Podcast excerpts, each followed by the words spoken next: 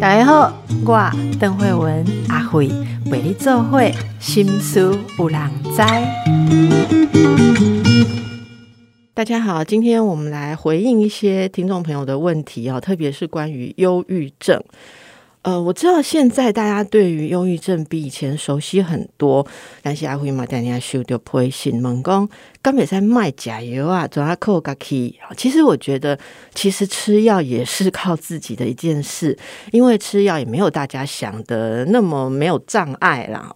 像我看过很多例子，呃，我如果以我自己来讲的话，我当下买干嘛心情加败？其实过去，呃，比较年轻啦，例如说工作转换的时候，有挑战一些新的工作职场啊，还是人生阶段转换啊，当妈妈生完小孩产后。有些时候，真的以精神科医师的专业来讲，还真的快要忧郁症了哈。那那种时候，自己怎么去调试？那当然，你说呃，扣个 key 哈，我们靠自己的心理技巧跟心理学的知识，会可以观察说，哎，自己现在哪些环节出了问题哦？那当然，自己会很积极的在生活上马上做出一些调配哦。所以有些时候，诶，有可能说在。一开始就注意到的时候，把它调整过来，没有进到长期的药物治疗。可是，如果大家不是很熟悉，身边不是很熟悉，呃，这样子的情形，那那你的家人也不见得能够配合你啊去做调整。这种时候，有可能症状就慢慢的持续啊。那如果症状慢慢的持续，已经到了临床上忧郁症的状况，大概就需要专业的协助啊。所以阿辉马西再三的跟大家提醒哈。如果大家真的很有兴趣知道这种呃开始注意到忧郁要怎么注意，其实我们很多集节目多少都有聊到，我再来帮大家呃就是检查一下哈。我提出几个，第一个就是所谓的临床忧郁。不是跟他心情坏呢？你买心情坏，我买心情坏。然后有的人就会说：“哦，啊，你俩心情坏的公开他大声，好像你心情不好，所有人都要配合，你就等于生病嘛？有那么简单吗？”哈，有的人对忧郁症有这种误解，可是其实这是一个临床上。经过几十年，来我觉得搞不好不止几十年。它其实是我们才知道，在神经传导物质的其他诶神经系统，那的神经系统啊，我们的大脑、身体，它的一些化学物质都有相应的发生改变，神经组织也会发生改变，甚至比较新的研究会发现啊，跟你呃身体其他的代谢啦、自律神经都有关系。它是一个跟生理有关的啊，是真正不是调纲，而不是你。自己在意不在意、敏感不敏感的问题，症状上大概会感觉你的情绪处于比较负面，好，那至少好几个礼拜以上，而且是持续的。负面的情绪包括。我们一般觉得悲伤、心情不好，可是也有人他就是觉得提不起劲，还有一些人会觉得很烦躁、很易怒，特别是在青少年、孩子或是呃老人家，有时候你会感觉到的，他不会讲他悲伤，他就是很烦，好。这这个青少年，大家特别去注意。我我们也晓得，前一阵子有些新闻，就是哎，怎么青少年觉得他平常也很有活力呀？嗯，怎么忽然间，呃，考完试还是什么填完志愿之后，突然间哦怎么样？然后你就会发现他状况变得很严重，甚至有伤害自己的冲动。一带去看医生，说哦，这忧郁症就顾啊。身为父母就觉得说，这根本行忧郁症吗？哦。呃，三缸冷逃都是没人哈，跟他讲两句话，他就很大声的冲我。我还听过爸爸说他很有力气耶，哪有忧郁哈？其实这些都不一定，呃，不是啊。如果最重要就是你觉得他的情绪是负面的，而且持续很久，大家就要稍微注意一下。好，那搭配这个情绪不好，还有相应的症状，只有一个不算哦，他可能会有兴趣减低。兴趣减低就是平常有兴趣的事情，他不再觉得有兴致。诶，那那党蒙弄完了，有一阵子你就会觉得说啊，什么事都不想做。以前做起来会很投入的事情，现在都不想做。我以前印象很深，有很多人就说：“诶，最近我们在被冲上啊啊，赶快不给你，那刚不给你，就好像生活没有目标。”我就问说：“那你以前都做些什么事？”他猛然想起来说。啊，以前会去爬山啊，诶，会去唱歌啊，会去呃写生哦。我记得我还有认识会去写生的患者，那他就说，诶，想想也很久没有做这件事。如果我们再关心一点，问为什么最近没有做，他就会说：“哎，阿丁拜奇都干不干？”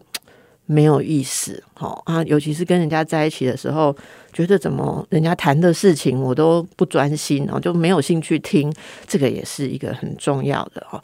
且这个说一个我我的感觉，然后像我我有遇过有人他非常喜欢做料理，哎，作为太太哈，非常喜欢做料理，不是说为了服务大家才做，他是真的会钻研料理节目。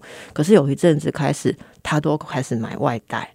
然后每天都一样的，这个小孩回家说：“妈，你哪给我记得哦？什么 Uber 啊，媳妇潘达，立马就哇姐换不一样的菜色可以吗？”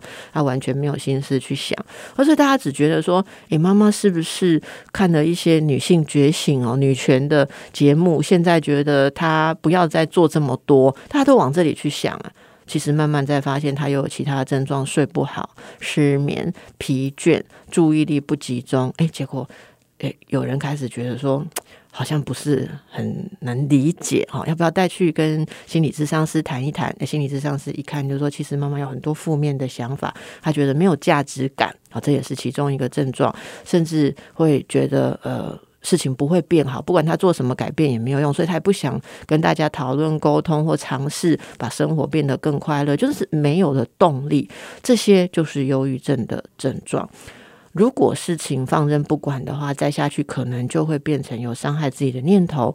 那呃，我们也想要特别呼吁，如果是负责照顾小孩的人有严重的忧郁症，我想大家亲戚朋友之间一定要多注意，因为有时候这会严重的影响到他照顾孩子的功能。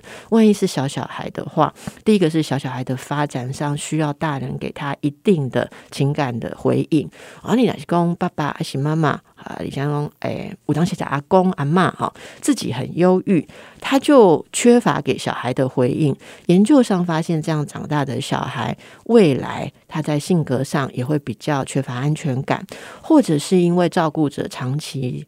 比较少情绪回应，他们在人际连接上也会有障碍。当然，这些人格的特质种下的阴影，都跟他长大之后遇到压力，自己也容易发生忧郁症有关。好，所以我们会说这是一个呃心理研究上，我们会称为说忧郁的照顾者这样子的理论。好，那这个大家都可以呃去留意。也有一些像嗯。比较新进的自闭症研究也会发现，如果父母就主要照顾者自己是处在忧郁的状况，也是因为缺乏回应。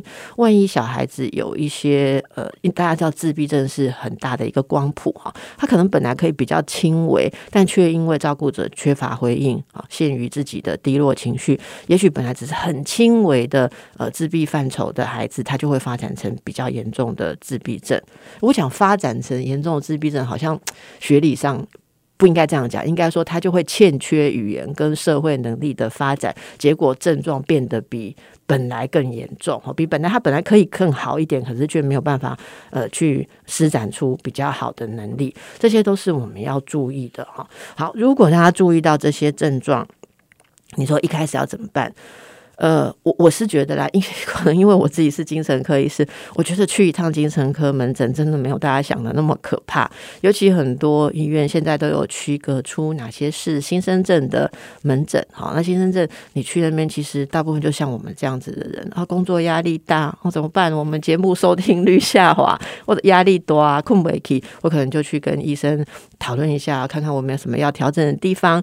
其实各大医学中心、区域医院啊还是是呃，地区医院，呃，有正式的精神科编制的医院，你都可以找到专业的医生门诊。呃，规模稍微大一点，其实在院内都还可以帮大家安排心理治疗、心理咨商。要不然的话，哦，大家也知不知道有一种地方不是 Seven Eleven 啊，叫做心理咨商所。资商所，就我所知，现在也是各地蓬勃发展，非常非常多。哎，丽娜除了有便利商店所在那一区，你应该不会找不到资商所，不管是公家的、医院的，或是私立的，哈，私人设立的。哎，我们可以试着。作为第一线啊，心理师谈话专业训练所致啊，都还蛮亲切的啦。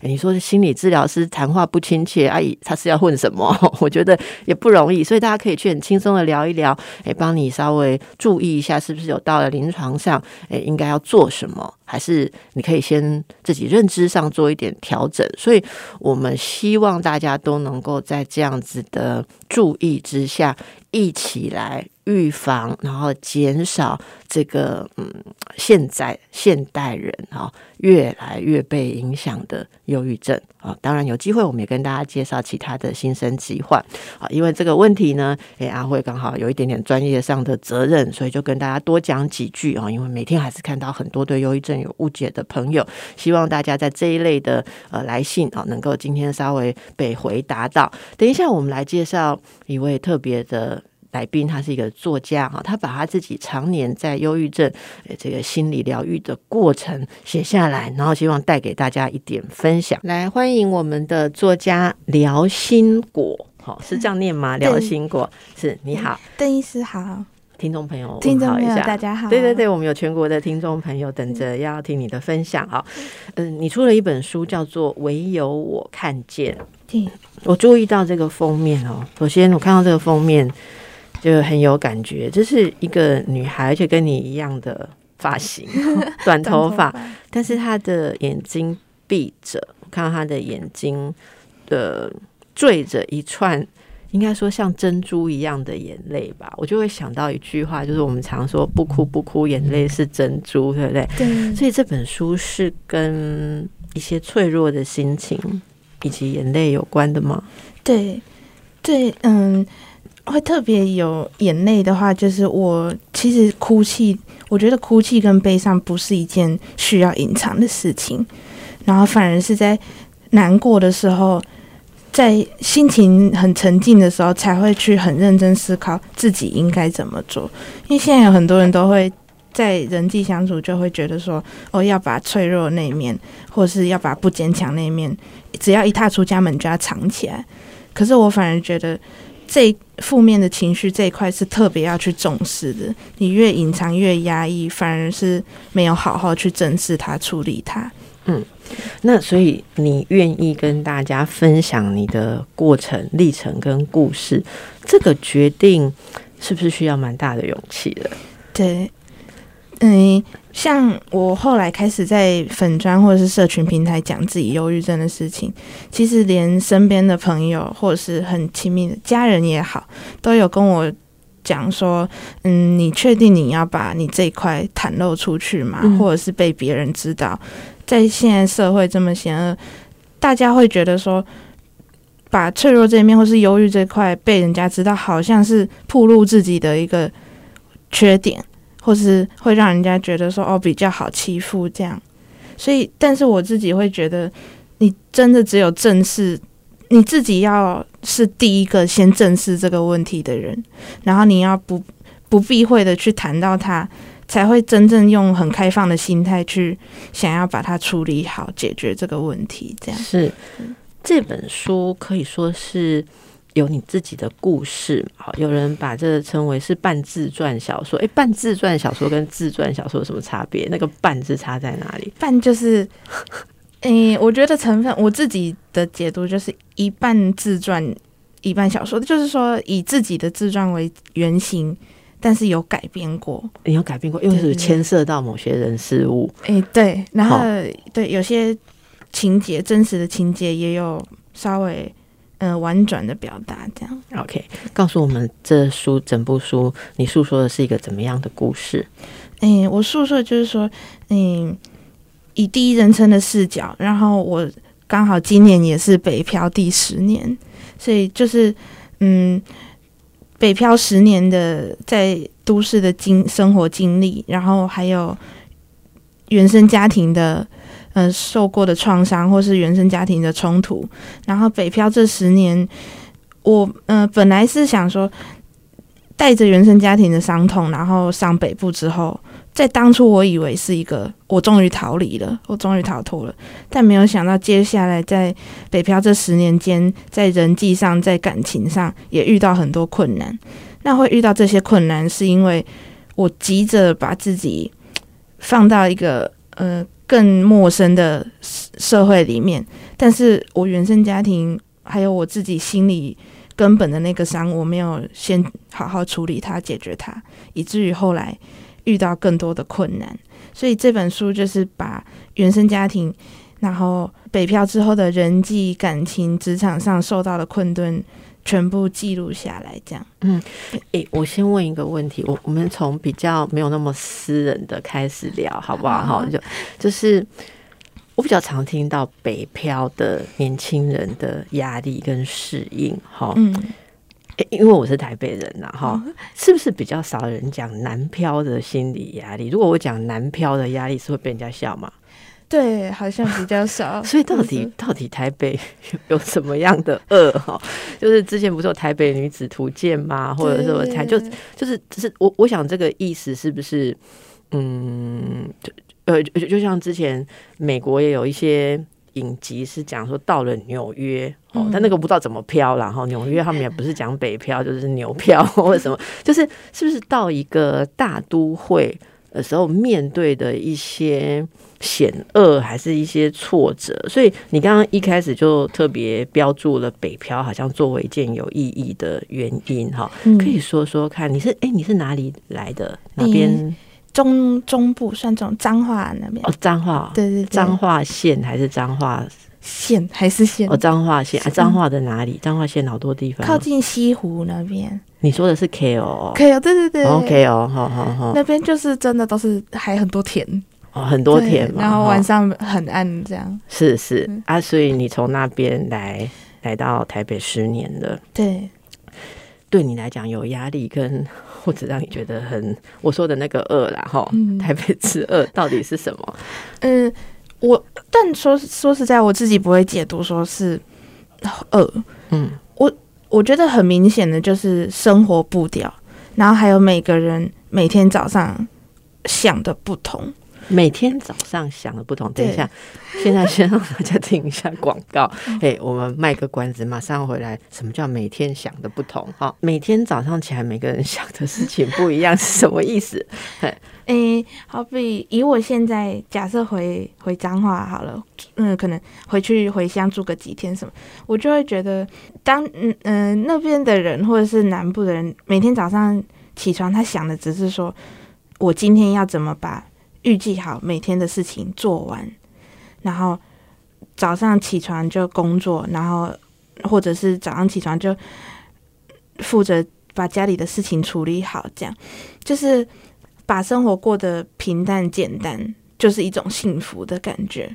可是我觉得来到北部，每一天早上醒的，尤其我年轻人的话，每天你想的就会是：我今天上班要开，可能会遇到什么样的难题？我要应对什么样的主管？我要跟同事有什么样的互动？就是我觉得每天早上想的是烦恼，还有要如何克服。然后，你你，比如说，假设我在通勤在捷运上，我有时候看很多上班族，我就会觉得，哇，大家每一天早上新的开始，好像都是在闯关，嗯，然后在竞争。但是回到中南部，或者是回到自己的家乡的时候，就会知道，每天早上起来的那个心情是没有那么战战兢兢，或是我今天好像是要。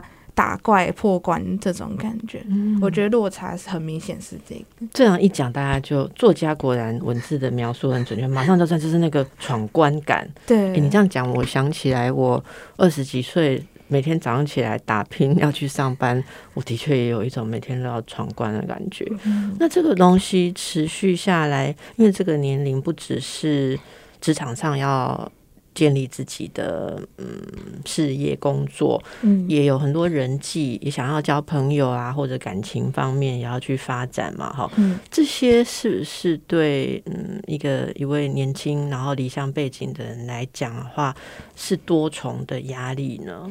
对，我觉得我那时候呃上大学第一年来台北嘛，我的想象的感觉很像这样，我觉得我是一个有。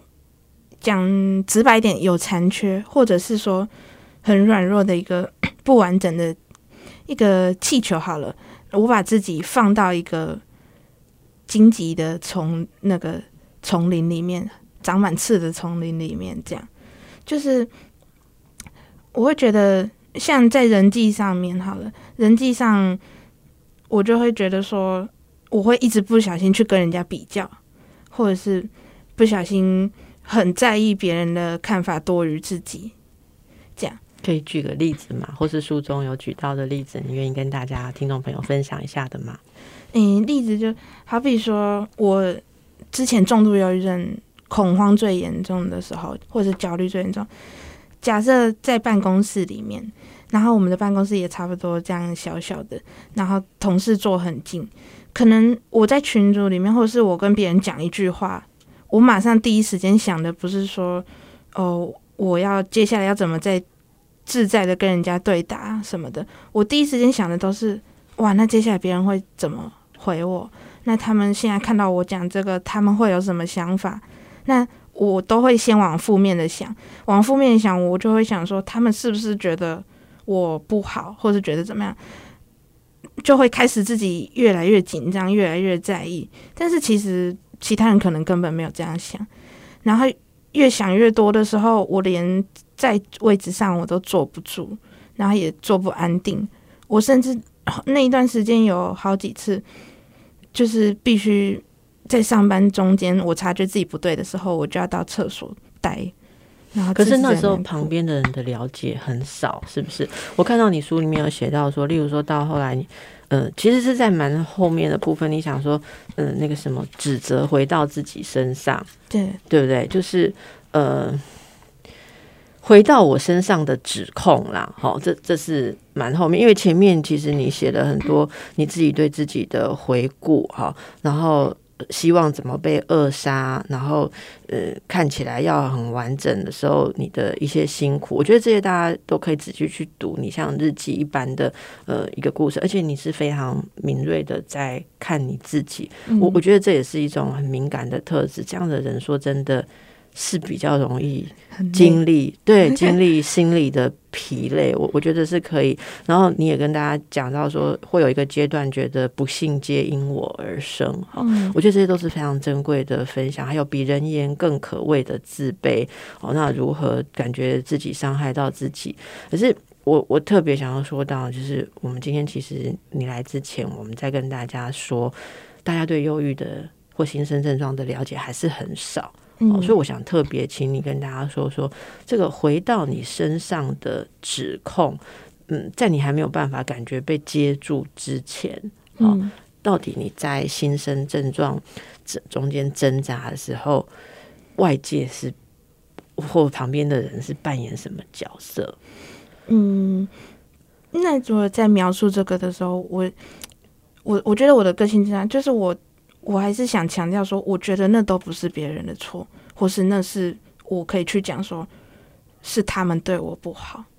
我觉得就是我后来自己觉得说，每个人的人生经历不同，就会导致他想法会完全不同。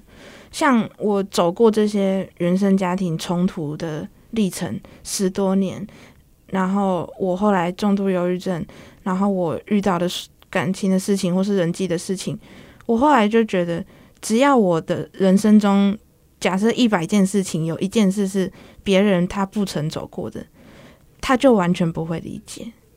所以，嗯，我后来为什么那像书里面提到说，呃，我后来那个对自己的指控，其实那个不是说别人对我的，是我对我自己的指控，因为我发现可能。嗯，在忧郁或是难过的时候，当然第一时间会想要找别人说，然后但当然第一时间会很快察觉到别人无法理解，你也会很知道说他无法理解，但是他又很想尽力的安慰你，然后跟你说不要想太多，你要看开一点。我连这样子别人不理解，但是试图安慰我，我都会觉得天啊，我让他还要这样。用心力来安慰我，让我好一点，但他其实根本不理解这件事情。然后，但是他只单纯想要让我好一点，我就会觉得这都也都是我的错，我让别人有困扰，让别人有压力，这样。你那个感觉是不是自己摆不开那种低落的或负面的情绪，也无力更快的振作？可是看着别人也无能为力的样子，你又觉得自己是别人的负担。你刚刚描述的是这个感觉吗？对对，嗯。那你在因为忧郁症的症状，其实。每个人都不太一样嘛，哈。嗯，你在重郁症的时候是什么状态？重郁症的状态，每天生活的状况。你就你那时候是有出了什么问题？你的状况？那个时候，哎，其实最初的原因，那时候去找一个医生看的时候，就说是主要的根本原因是原生家庭导致我的自我价值感跟极度低落。就是对自己极度没有自信。那后来来到这边，我自己给自己的一个一个压力，我就是一直跟自己说：“哦，我是一个人。”所以那时候年纪轻来的时候，就会一直觉得想要把自己丢到人群里面，或者是有找人陪伴，这样，或者是有人对我好的时候，我会很容易觉得这是一个可以把我往上拉的希望，这样，嗯。可是那样的状态，反而是我我没有把自己完整好的前提下，我只是觉得说有人来陪伴我，我就可以好。但是其实那根本是我我我搞错，我觉得我那时候搞错了重点，这样。所以听起来，你那个会想要把自己放在人群中，或可以找到人陪你，以及你刚才说的，我不知道我的理解对不对。所以你你在。不舒服的时候，就在你的忧郁症的过程当中，不舒服的时候是会很恐慌，是不是？对，恐慌占很大的部分。恐，嗯，可以多说说那是什么状态？例如说，你可以工作吗？然后可以呃正常的作息吗？还它是一阵一阵来，突然发作的时候，就觉得自己很难受、很恐慌，是这样的过程吗？晚上可以睡吗？好，其实大家其实都每个每个人症状都不太一样。嗯，我那个时候。晚晚上睡觉的话，一定会做梦，而且一定都是噩梦。我记得我决定踏进去第一间身心科诊所的原因，就是我发现我无法睡觉。嗯，然后一闭，如果真的睡下去了，马上就是做噩梦。嗯，而且在踏进去诊所的那一天的前那一整个月，然后我有。每个礼拜记录自己的噩梦，因为我会习惯写日记嘛，拿日记放在床边，然后我就发现我有连续七天，然后做噩梦惊醒的时间都是四点半，真的，我那时候就是被自己吓到，然后梦境都一样，梦境就是我我我在一个黑暗的空间里面逃不出去，然后被追，可是追的人他到底长什么样我都看不清楚，我只是那时候会一直觉得。我无法好好的睡，即便睡了也都噩梦，然后噩梦醒来又好累，然后白天的精神完全不好，然后白天精神不好的时候，必须要可能因为生活要，比如说采买东西或是上班要出门，那到了捷运的时候，在人群间走路，我都会觉得很难受，就是。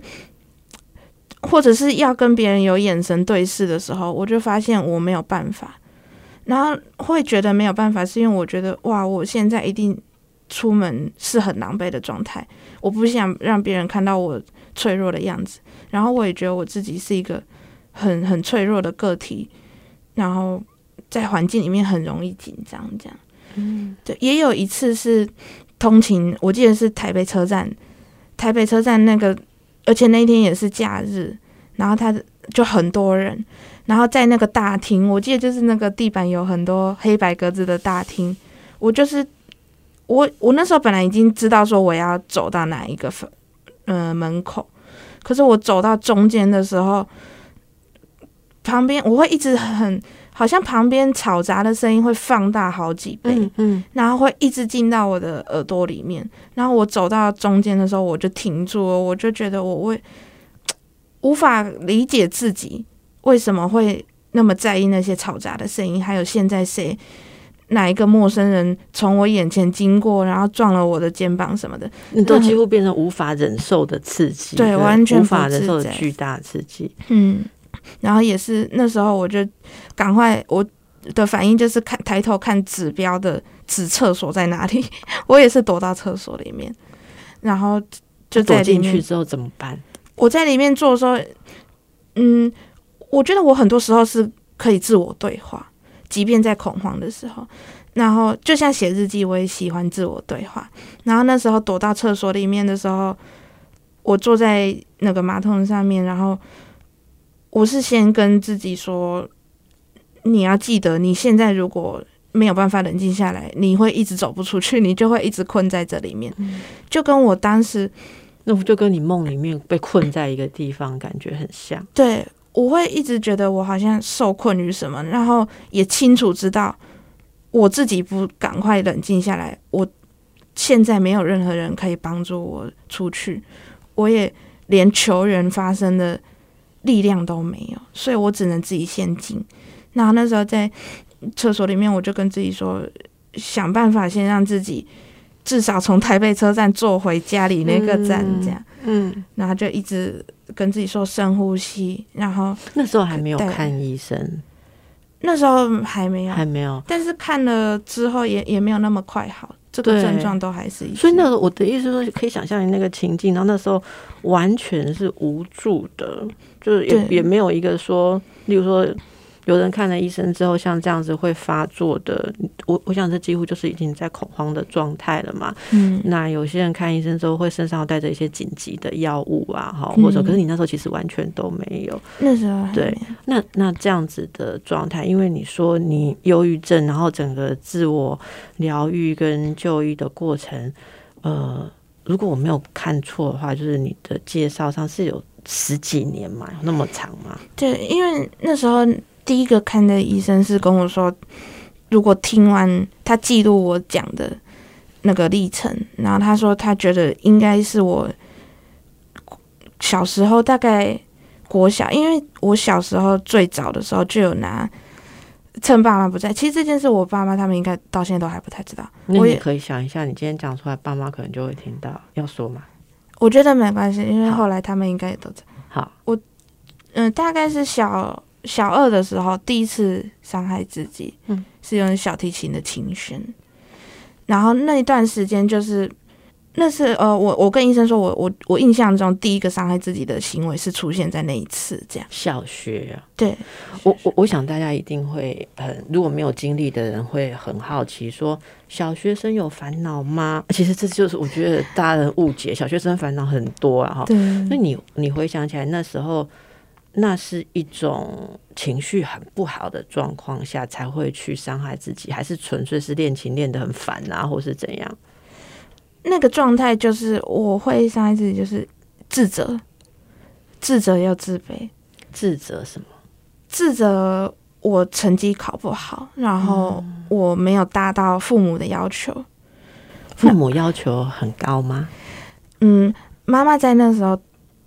对我的要求蛮高，从国小到国中，感觉上你是会把别人的期待放大，然后拿进心里，自己要求自己，对不对？我看你书写的，最后最后离开家的时候，就变我自己延续那个要求，搞不好妈妈都放下了，可是你没有放下，对对吗？对，现在的话，我觉得妈妈对我已经完全不是以前那样子。我我这真的是一个很不容易的过程。你会觉得你是属于高敏感的人吗？我觉得是。对别人，我你对别人的期待或者是想法都很敏感，然后对感觉就是互动的感觉，嗯，然后自己的状态也很敏感。有时候我们真的说这是一种礼物，但是。如果没有找到自己去使用它的方法，其实自己会受到很大的碰撞跟损害。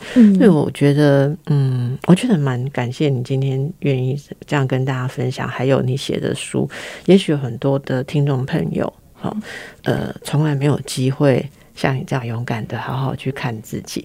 我们休息一下，待会来请教辽新国，那他怎么样走上了他觉得有帮助的疗愈的路程？我继续来问一下这个辽新国哈，你觉得你后来有找到一个有意义的心理疗愈的过程？然后包括你有经营心理议题的社群平台哦，然后你也有开设一些工作坊，你是想要透过自己对身心状态？的经历跟了解，来帮助更多的人吗？对，嗯，后来因为工作的关系，然后公司让我们编辑可以开自己的粉砖嘛。我那时候就很清楚知道，说我就是因为我自己有这个问题，所以我想要带大家更重视这个。心理上的问题怎么重视？你可以给大家几个建议吗？因为你里面写的哈，其实有人际、家庭、感情都有提到了哈。你可以给大家一些建议哈。你觉得我们怎么照顾自己的心理呢？好，那我就就人际、家庭这三个其实人际上，我觉得一定就是嗯，重视自己的感觉，一定要多于在乎外界、在乎别人的想法。这件事就是一定要先重视自己，因为你你一直在意别人，第一个盲点是，你去猜想他在想什么，你也改不了，改变不了他的想法，然后他要怎么跟你互动，那也都是对方的选择。我后来在人际上的体悟就是，我觉得不要那么勉强自己去试图改变别人，我们一直想要去改变别人。把我看成是一个好的人的时候，其实那也是一个在强迫别人，然后也也没有帮助。的困扰会像是怎样？就是说，例如说别人对你的成见、评价这种东西吗？对，或者是会很在意说，他会不会在还没有很深的认识我之前，就先把我想成了什么样的人？可以想成怎样？例如说，你曾经困扰过的是被想成怎样？可这可以说嘛？哈，因为你书里面也有写一点嘛，对不对？对，因为嗯，如果是比如说是他可能听过我以前经历忧郁的经历的，有一些刚认识的，或是嗯，假设脸书上生活上没有太多交集，但是对方知道你这个人的，我会觉得说，好是会不会有的人知道我有有过忧郁，就很容易现在会把我想成哦，他应该很脆弱，那是不是跟他讲话要很小心翼翼？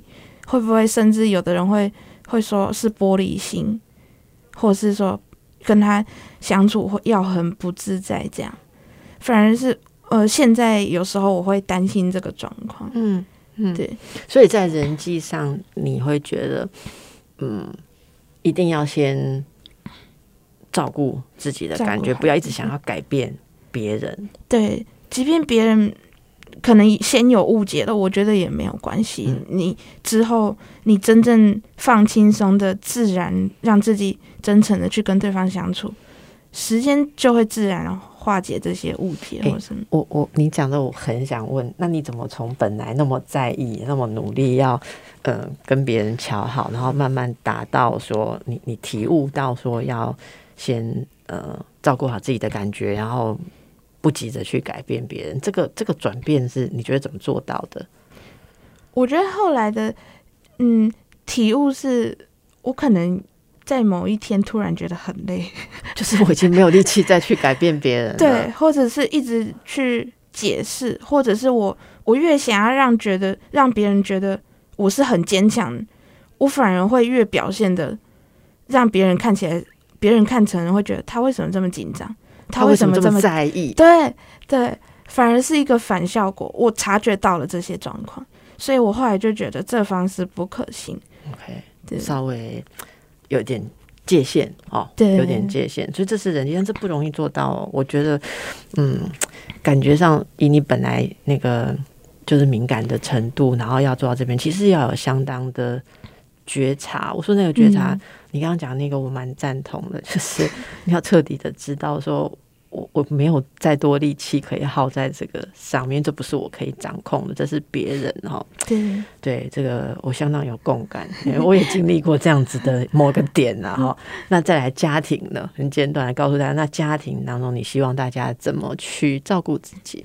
家庭，我觉得如果假设我们经历过的家庭的冲突或是创伤，只要不是那种像社会犯罪那么严重的，只是说跟父母之间的隔阂，或是跟孩子之间的冲突摩擦，我觉得家人之间的吵架冲突都是不要去放弃沟通，嗯，不放弃沟通，家庭家庭里面不放弃沟通这件事情，是我觉得一辈子每一天。都要很尽力去试一点，试一点。所以你都没有放弃沟通。你知道很多跟你差不多年纪的人，很早就放弃沟通，然后是他爸爸妈妈想要来沟通，然后他就拿出一个旗子说：“你们不要情绪勒索我，好，我没打电话给你，你们不要打电话给我。”这就放弃沟通了嘛？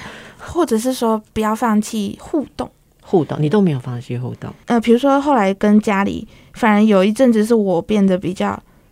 怕去跟他们接触，嗯，或是怕去跟他们互动，但是我觉得那段时间，我的家人会反过来，他们察觉到我是退的那个，他们会反过来变成是进往前一步那个。那他们想要接触你、关心你，有些人会觉得压力很大，就有些人会说 “leave me alone” 这样。可是你好像是用正面去看待父母的。靠近过来，是不是？对，那时候你不会觉得想要推开他们，或是觉得他们的靠近给你压力，是因为他们靠近的方法比较好吗？可不可以告诉大家是怎样的靠近方法？你你你你是可以呃感谢他们来靠近，而不是觉得哦一直来逼我。嗯，像后来呃，因为我主要的原生家庭冲突其实最直接是跟妈妈之间的冲突，但是我后来就发现我爸爸跟我姐姐。扮演了一起分担了我们之间的冲突这块，然后像后来我在台北，姐姐就变得很常赖我，问我，她会每隔一阵子就问我说：“哎，你现在最近过得怎么样？啊，工作怎么样？啊，饭有吃饱吗？”然后或者是爸爸也会，爸爸已。一直到现在，我觉得我跟我爸爸相处都是很像儿子，儿子跟爸爸，就是不太会交心。可是，在那些时候，他们察觉到我，比如说他们会觉得说：“哎，这个小孩最近消失了很久，安静了很久之类的。”我觉得他们可能是这样想，爸爸跟姐姐就会好像。不约而同的开始会有时候传讯息给我，这样我想回答了刚才那个问题，就是他们是表达关心呐，哈，不是来指责你说怎么还没好，怎么还没振作，不是指责哈。所以这个因因为我们听众朋友很多人不知道怎么去关心有忧郁的孩子，差不多你这个年纪的孩子，所以这点让大家感受一下。嗯那。诶，我只剩下 二十秒给你说感情方面怎么样，心理照顾，大家还可以好好去看书啦哈。唯有我看见，那我们就讲二十秒感情方面怎么自我照顾呢？感情方面就是，当你觉得孤单的时候，第一时间不要去想说我要去被陪伴，我要去找人，抓抓人，要是要先把自己稳住，去想自己在感情上到底想要从感情中获得什么，然后自己。在拥有了另一半之后，自己也能提供什么，让整段感情更稳定、更幸福，而不是去被拖累，或者是拖累别对方。这样，我觉得感情上是这样。我觉得你这个，我想不出任何二十秒讲感情可以更棒的结论。对，应该有刚好二十秒。呃，我再重复一次哈，我要好好把你讲的话记下来，也希望更多的朋友们记下来。就是在感情当中，如果感到孤单的时候，不要一直急着想要去拉对方来陪伴自己，而是要自己稳住。那嗯，也许稳住的时候，也要去想想说，那自己对这个关系，你刚刚是说怎么样，我也可以提供一些东西，让它更稳定、更幸福。你才二十八岁，我我很难表达我有多敬佩哈。哎，对，呃，二十八岁我们都在谈感情哈。对，如果二十八岁听到你跟我讲这样的一段话，听进去的话，我想人生会很不一样。希望我们的听众朋友里头，如果你们听到今天鸟心果跟大家的分享哈，那么对他所呃。想要帮忙大家的心情，你很有感的话，可以来追踪。好，他还有一些社群平台啊，打聊心果就可以找到你，对对？脸书打就可以。果是那个米字旁的单工贵哈贵假贵的贵哈聊心贵。那书本唯有我看见，推荐给大家。好，我们一起来诶稳住自己，好不好？好，那非常祝福你，希望你慢慢的呃，让你自己觉得更活在你自己想要的样子里面。我们也同样祝福所有的听众朋友，谢谢大家，谢谢良心果，谢谢邓医师，谢谢大家。